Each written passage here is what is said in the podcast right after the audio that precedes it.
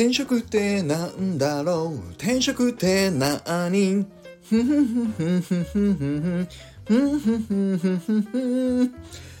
お兄ちゃんテリーはいということで今日も月曜日なので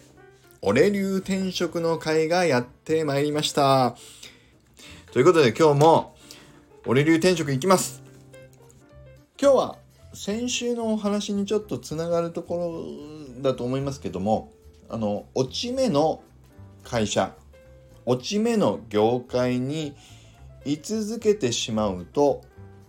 やめられなくなる可能性がありますよパート1ということで もうね2つの、えーと、と僕は頭に思ってることがあるんですけれどもそのうちの1つについてお話ししたいと思います。やめられなくなる可能性が高まるケースがあります。ということで今日はその話をしたいと思います。よろしくお願いします。理由を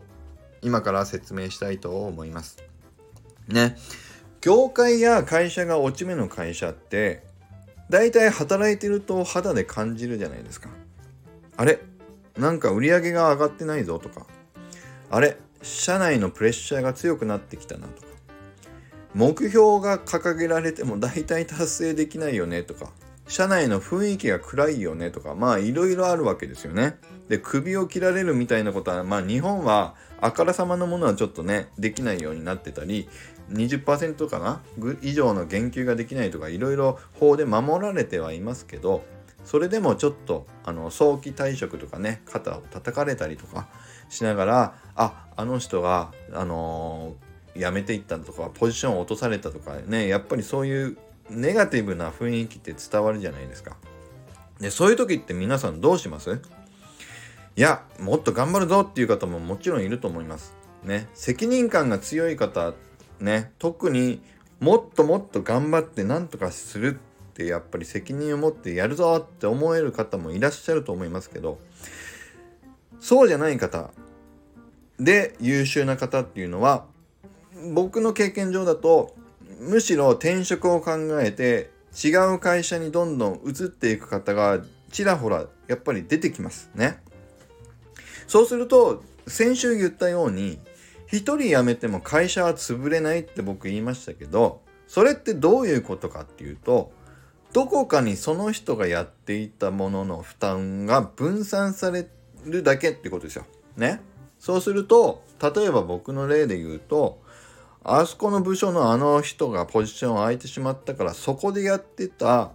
業務の一部を後工程のお前の部署でちょっと人員を割いてやってくれないかとかねもしくは僕自身にそれをあの肩代わりしてそこまで責任の範疇として業務を担ってくれないかとかまあ実際はそういう微調整も入るわけですよね。優秀で決断が早い人はどんどん辞めていきます。そうすると会社に残れる人はどういう人かって分かりますか？辞めれない方です。それは優秀だけど気持ち的に辞めれない方もいれば転職をしようとしても優秀じゃないので他の会社が取ってくれない方もいます。そうするとねふるいにかけたようなもんですよ。ふるいに残るのは優秀な人はどんどんねこぼれていきます。古いから。でも古いずーっと振られていくと残っていく人はその会社に居座れる人はそうです。優秀じゃない方が残ります。ね。そうでそれだけじゃないんですよ。でも僕が経験した会社はそういう会社がありました。そうするとその中で責任感を持って優秀な人に仕事はどうしても集まってくるっていうね。本当にねそれはありました。だだから僕もあれですよ。その同じ会社の話ちょっと3週間連続ぐらいやっちゃってるけどビジネス側の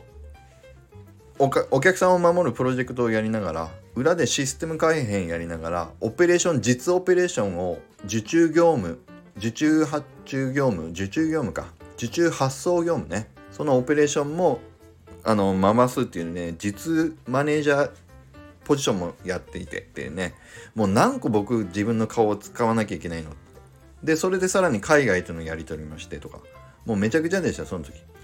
でどんどん人が辞めていってもちょっとこれやってくれないかってやっぱりやってくれると自分は頼られてるからやりがいは出ますし自分の能力を向上できるって思えれば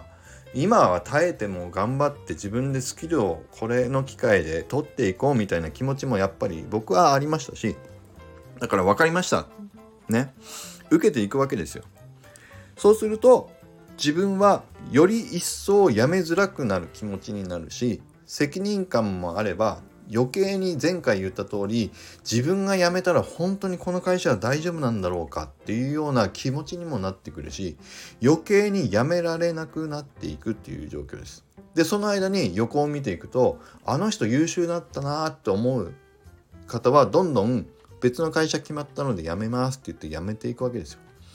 それって悪循環ですよね。あの客観的に自分を見れば自分はもうちょっと早く決断すればそこまで心の負担がないタイミングでもしかしたら転職できたかもしれないのにどんどん責任感を重んじてしまったせいで僕は辞めづらくなって結局だから3年ぐらいそのまま行っちゃったのかな？その300円の昇給しかなかったっていう後からその後続いて3年ぐらいは行っちゃいましたね。はい。ということであの悪循環。に陥ります。陥りますじゃないな。僕は悪循環に陥ったことがあります。なのでそういう風な方がまあ同じような方ねないようにと願いたいのでもう一度言います。落ち目の会社落ち目の業界。そういう会社にずっと残っている方は仕事ができない方があの言い方悪いかもしれないけど多いんじゃないかというふうに思います。でその会社のままだと余計に自分に負担がかかる業務がどんどん降ってくる。